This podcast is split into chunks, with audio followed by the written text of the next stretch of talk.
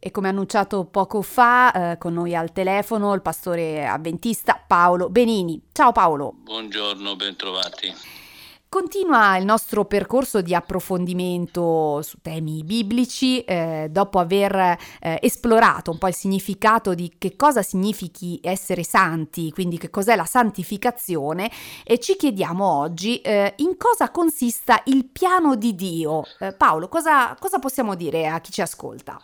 Allora, per riagganciarci al tema che abbiamo trattato, dobbiamo leggere un testo che abbiamo letto la volta scorsa, dal quale poi partiamo si trova nella prima epistola ai Corinzi, il capitolo 6, e leggiamo il versetto 11. Dunque, e tali eravate alcuni di voi, ma siete stati lavati, siete stati santificati, siete stati giustificati nel nome del Signore Gesù Cristo e mediante lo Spirito del nostro Dio. Ecco, questo testo praticamente riassume in poche parole il grande progetto salvifico di Dio. Lavacro abbiamo visto che è perdono, santificazione ci siamo soffermati e giustificazione. Cioè praticamente tutto viene da Lui. Questo testo sottolinea che siamo stati, siamo stati, non abbiamo fatto, non abbiamo realizzato, siamo stati. Ora vorrei oggi offrire ai nostri ascoltatori una piccola sintesi dei momenti salienti dell'opera della salvezza, del piano di Dio per salvare gli uomini. E lo faremo attraverso tre testi che troviamo, più di tre testi, ma tre temi che troviamo nella lettera di Paolo o chi per lui agli ebrei. Ecco, a proposito dell'autore, come dicevi Paolo, eh, la lettera agli ebrei non menziona esattamente chi la scrisse, eh, tuttavia delle prove interne, anche eh, vari studi eh, degli esperti suggeriscono che eh, sia stata scritta eh, dall'apostolo Paolo, alla quale quindi viene attribuita, mentre era mh, a Roma tra gli anni 60 e il 68, cioè tra la data del suo primo arrivo nella città e quella della, della sua morte. Quindi andiamo subito in questa lettera e cominciamo col capitolo 2. Leggiamo dal versetto eh, 9 fino al versetto 14. Versetto 15. Leggiamo. Però vediamo colui che è stato fatto di poco inferiore agli angeli, cioè Gesù, coronato di gloria e di onore a motivo della morte che ha sofferto affinché per la grazia di Dio gustasse la morte per tutti. Infatti, per condurre molti figli alla gloria, era giusto che colui, a causa del quale e per mezzo del quale sono tutte le cose, rendesse perfetto, per via di sofferenze, l'autore della loro salvezza. Sia colui che santifica, sia quelli che sono stati santificati provengono tutti da uno. Per questo egli non si vergogna di chiamarli fratelli, dicendo annuncerò il tuo nome ai miei fratelli, in mezzo all'assemblea canterò la tua lode. E di nuovo, io metterò la mia fiducia in lui, e inoltre, ecco me e i figli che Dio mi ha dati. Poiché dunque i figli hanno in comune sangue e carne, egli pure vi ha similmente partecipato per distruggere con la sua morte colui che aveva il potere sulla morte, cioè il diavolo e liberare tutti quelli che dal timore della morte erano tenuti schiavi per tutta la loro vita.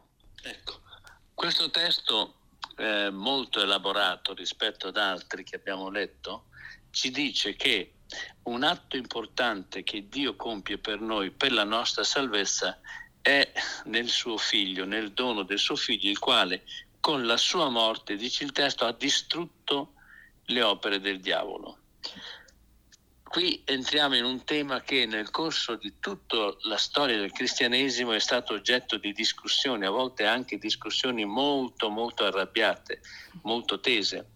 Ma c'è questa, questa grande verità che il testo dice, egli perdona i nostri peccati attraverso la morte di suo figlio e l'abbiamo visto già la volta scorsa questo, se ti ricordi. Sì. Ora, questo è il primo atto che Dio compie per noi. Ecco Paolo, quindi il primo atto possiamo dire che è eh, il sacrificio di Cristo. In questo passo della lettera agli ebrei, lo ripetiamo, capitolo 2, dai versetti 9 a 15, un passo molto elaborato e complesso che stiamo analizzando per cercare di eh, capire in cosa consista il piano di salvezza eh, di Dio. A fra poco, dopo un po' di musica. Però vediamo colui che è stato fatto di poco inferiore agli angeli, cioè Gesù, coronato di gloria e di onore a motivo della morte che ha sofferto, affinché per la grazia di Dio gustasse la morte per tutti. Infatti per condurre molti figli alla gloria era giusto che colui, a causa del quale, per mezzo del quale sono tutte le cose, rendesse perfetto per via di sofferenze l'autore della loro salvezza. Eh, qui su RVS ancora un buon sabato da Veronica Adazio, stiamo leggendo la lettera agli ebrei, capitolo 2, il versetto 9 e 10 in particolare, con noi il pastore avventista Paolo Benini, tema del giorno è il piano di Dio. Abbiamo eh, ascoltato poco fa come il primo atto atto eh, di quanto viene eh, appunto espresso in questo passo piuttosto articolato della lettera agli ebrei attribuita all'Apostolo Paolo è proprio quella della morte, del sacrificio eh, di Gesù. È un fatto che tocca il cuore, che fa vibrare, sapere che qualcuno è morto per i miei peccati, è morto per il mio perdono è morto per darmi giustizia. Ora andiamo a vedere un testo che in maniera molto precisa mette a luce questa verità. Si trova nella lettera ai Romani, Paolo ai Romani, il capitolo 3, e qui ci sono alcuni testi veramente diretti e significativi, dal 21 al 25. Sì.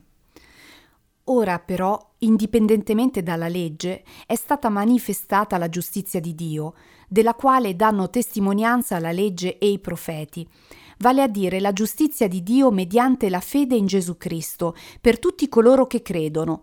Infatti non c'è distinzione, tutti hanno peccato e sono privi della gloria di Dio, ma sono giustificati gratuitamente per la sua grazia, mediante la redenzione che è in Cristo Gesù.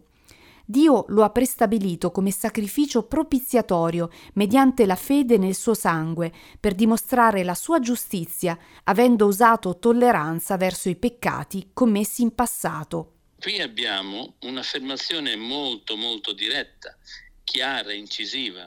Dio ha fatto sacrificio propiziatorio per noi in Cristo Gesù, per la nostra giustizia. Siamo stati giustificati, siamo stati resi giusti. Abbiamo ricevuto una sentenza di dichiarazione di innocenza, di giustizia. Perché qualcuno ha pagato, mettiamolo con queste parole, qualcuno ha pagato per noi. Come se andassimo in macchina io, mia moglie e voi due, tu e tuo marito, commettiamo un'inflazione io sono alla guida, però ecco, Veronica e suo marito vogliono pagare la multa al posto mio. Eh? Eh. Ecco, questo è il primo atto. Saltiamo all'ultimo. Qui c'è la salvezza. Questo, questo testo degli ebrei, corredato anche col testo che, let, che, abbiamo letto in Romani, ci dice che questo fatto fondamentale nella morte di Gesù è un fatto importante per la nostra salvezza. Adesso andiamo a leggere il secondo in Ebrei, torniamo in Ebrei, capitolo 9, i versetti 27 e 28. Come è stabilito che gli uomini muoiano una volta sola, dopodiché viene il giudizio, così anche Cristo, dopo essere stato offerto una volta sola per portare i peccati di molti, apparirà una seconda volta senza peccato a coloro che lo aspettano per la loro salvezza. Ecco, qui è ribadito il senso della, della morte, dopo essere stato offerto una volta solo per portare i peccati di molti, apparirà una seconda volta. Il ritorno di Cristo di cui siamo, su cui ci siamo soffermati è un atto di salvezza ed è una salvezza totalmente superiore, diversa di qualsiasi immaginazione umana, perché per rendere effettiva questa salvezza abbiamo visto produrrà nuovi cieli e nuova terra, farà un mondo nuovo, saremo in una nuova situazione, saremo in una realtà completamente diversa, dove il peccato non ci sarà più, la morte, la sofferenza, il dolore, i sensi di colpa non esisteranno più. e questo lo compie con, con la, col suo ritorno. Però fra il primo e l'ultimo c'è un terzo atto che adesso andiamo a scoprire, che è bellissimo, per quanti si fossero collegati in questo momento, eh, stiamo analizzando eh, la lettera agli ebrei al capitolo 2 dal versetto 9, anche per seguirci nella lettura, per avere una comprensione da una prospettiva più ampia, eh, differente, eh, di che cosa eh, sia il piano di Dio per ciascuno di noi. Eh, abbiamo letto poco fa come in questo passo piuttosto articolato e anche complesso della lettera agli ebrei sia narrato un primo atto atto che consiste eh, nella eh, morte, nel sacrificio di Gesù, in un secondo atto che è la sua seconda venuta e poi c'è un terzo atto che scopriremo fra poco.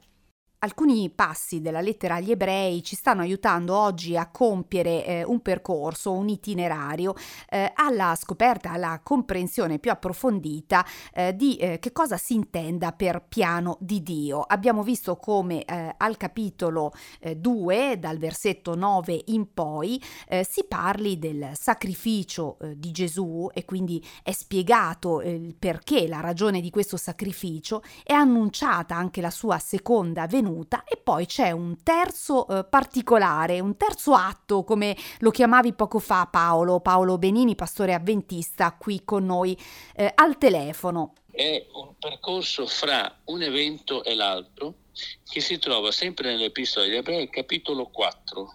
E leggiamo del capitolo 4 i versetti che vanno dal 14 al 16. Avendo dunque un grande sommo sacerdote che è passato attraverso i cieli, Gesù, il Figlio di Dio, stiamo fermi nella fede che professiamo.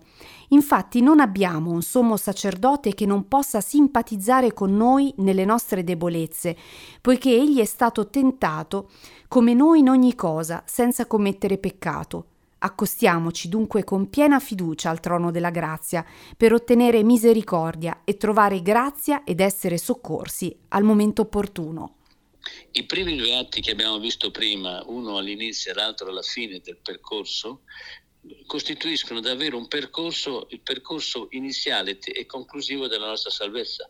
Ma per questo percorso il Dio si fa sacerdote per camminare con noi, per essere al nostro fianco, per sostenerci, per darci grazia e forza per camminare in relazione alle nostre necessità, per rispondere ai nostri bisogni. Ecco, e mi permetto di eh, suggerire allora a chi ha l'ascolto di eh, riprendere in mano questa epistola agli ebrei e se volete eh, approfondirla eh, ulteriormente per eh, tutti i vari spunti di riflessione e di meditazione che eh, offre sul sito opmedia.it nella sezione video potrete trovare dei video che l'analizzano nella sua globalità. dicevamo quindi Paolo che in questi passi che abbiamo letto sono analizzati un po' eh, tre atti, tre tappe eh, fondamentali che ci aiutano a, a, capire meglio in cosa consiste questo piano di salvezza per l'uomo. Se il primo è conosciuto da tutti, la croce, la croce, la morte di Gesù sulla croce è un evento di cui tutti sanno almeno qualcosa. Se il secondo fa parte del credo di tutti i cristiani di là da venire a giudicare i vivi e i morti, ma è compreso meno bene del primo, questo testo praticamente è sconosciuto, non esiste nella comprensione, ma il testo è bellissimo perché dice che noi abbiamo qualcuno che vuole camminare con noi, che ci vuole far compagnia e che vuole operare in questo modo per la nostra Cristo e per la nostra salvezza. D'altra parte c'è un testo due, tre pagine più avanti, al capitolo 7, il versetto 25, che vale la pena leggere, sì. capitolo 7, versetto 25, dove parla di questo ministero di sommo sacerdote di Gesù Cristo, che ci dice qualcosa in più. Lo leggiamo dunque. Perciò egli può salvare perfettamente quelli che per mezzo di lui si avvicinano a Dio, dal momento che vive sempre per intercedere per loro. Ecco, qui parla di un ministero, di un'opera che Cristo come, compie come sommo sacerdote, intercessore. Ma attenzione, questa intercessione non è perché Dio ha bisogno di qualcuno che perori la nostra causa, è un atto d'amore in più che ci viene offerto di Dio che si fa nostro compagno di viaggio e cammina con noi e realizziamo in questo modo una piena e perfetta esperienza, una relazione nuova. Ed ecco che ritorna allora questa immagine eh, di una relazione, una relazione nuova, perché eh, che cos'è eh, il cammino di fede se non eh, il frutto eh, di un incontro, di un rapporto quotidiano eh, da coltivare con una persona con la P maiuscola? C'è un piano di bene, un piano di amore, di salvezza, eh, di armonia per ciascuno di noi, per l'umanità tutta. È eh, il piano di Dio e questo è il tema, l'argomento eh, della riflessione, dello speciale eh, di oggi. Stiamo per avviarci verso eh, la fine, verso la conclusione e approfitto per segnalarvi eh, i versetti che abbiamo letto anche per poterli appuntare, magari rileggerli con calma in un secondo momento. Si trovano tutti nella lettera agli ebrei, dunque al capitolo 2, eh, quindi ebrei capitolo 2, versetti da 9 a 15, poi sempre ebrei eh, capitolo 9, versetti da 27 a 29 e poi capitolo 4 eh, dai versetti 14 al 16. Paolo, mm, cosa possiamo quindi aggiungere per tirare un po' le somme eh, dell'approfondimento della puntata di oggi? Questi tre testi dell'Epistola agli Ebrei ci presentano tre atti fondamentali della nostra salvezza.